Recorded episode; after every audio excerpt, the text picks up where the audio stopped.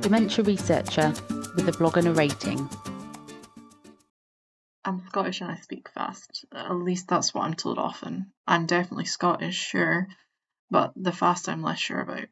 When I'm home and in non academic context, I'm considered slow speaking, drawling through my words like I have all the time in the world. In the academic world, I am often fast and impenetrable, with an accent that is already hard for some people to decipher. For ages, I have tried to reconcile these extremes and felt confused for a long time as to why there was such a difference for me between these different worlds. Like many, I speak faster when I'm nervous. It's something that stressed me out for years every time I do a talk at a conference or a meeting. I even regularly have to re record these podcasts to ensure that I can be understood because even I can hear the speed. I purposely slow down in these. This is maybe about uh, 0.6 times my usual speed. Eventually, it dawned on me during my PhD that the crux of my sometimes impenetrable speed was to do with my confidence. If you've read my recent blogs, you'll know that my PhD experience ensured that I was not left with that in spades. After my PhD, my confidence was at its lowest low, and I realised that I needed to make a change there. I figured if I could find this mysterious confidence that I was so lacking, the words would come out of my face at the speed they're supposed to, and not run away from me. However, as I'm sure you're thinking as you read this, you can't just decide to have confidence. Confidence in academia is a tricky thing, and it's one that one thing to capture it for the duration of a talk, a whole other thing to keep it within you as a permanent change. People often tell me I am lots of things that pertain to an approximation of confident. Loud, outspoken, self assured, once it was too comfortable.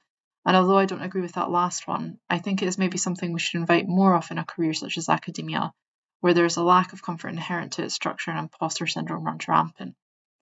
Despite admittedly being those things, at least in the academic world, for me that didn't equate to the accomplishment of the seemingly mythical and perpetually pedestaled confidence.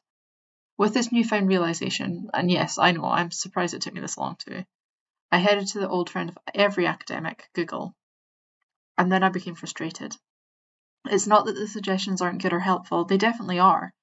Suggestions like limiting and removing those who are negative and competitive from our academic lives, self reflection to identify our own issues with imposter syndrome and where we experience academic insecurity, and harvesting a culture of transparency around such issues within the lab and with senior academics actually sounds incredibly useful, although not necessarily easily achievable for many of us. No, the frustration originated from the fact that all of these suggestions I found at the time focused on strategies that encourage the building of confidence within the very academic machine that makes us doubt ourselves. To say that sounds like an uphill challenge is an understatement, at least as far as I'm concerned. None of the thinking and self reflection stuff has really helped me with any sort of permanence. That has always been more of a fast fix for urgent situations.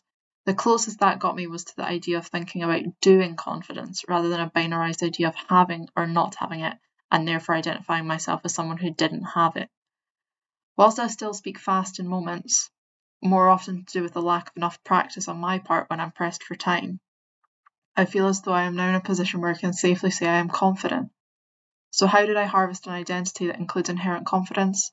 Well, the truth is, I didn't, at least not intentionally. You may remember from a prior post that I am in something of a chaos mode since I finished my PhD.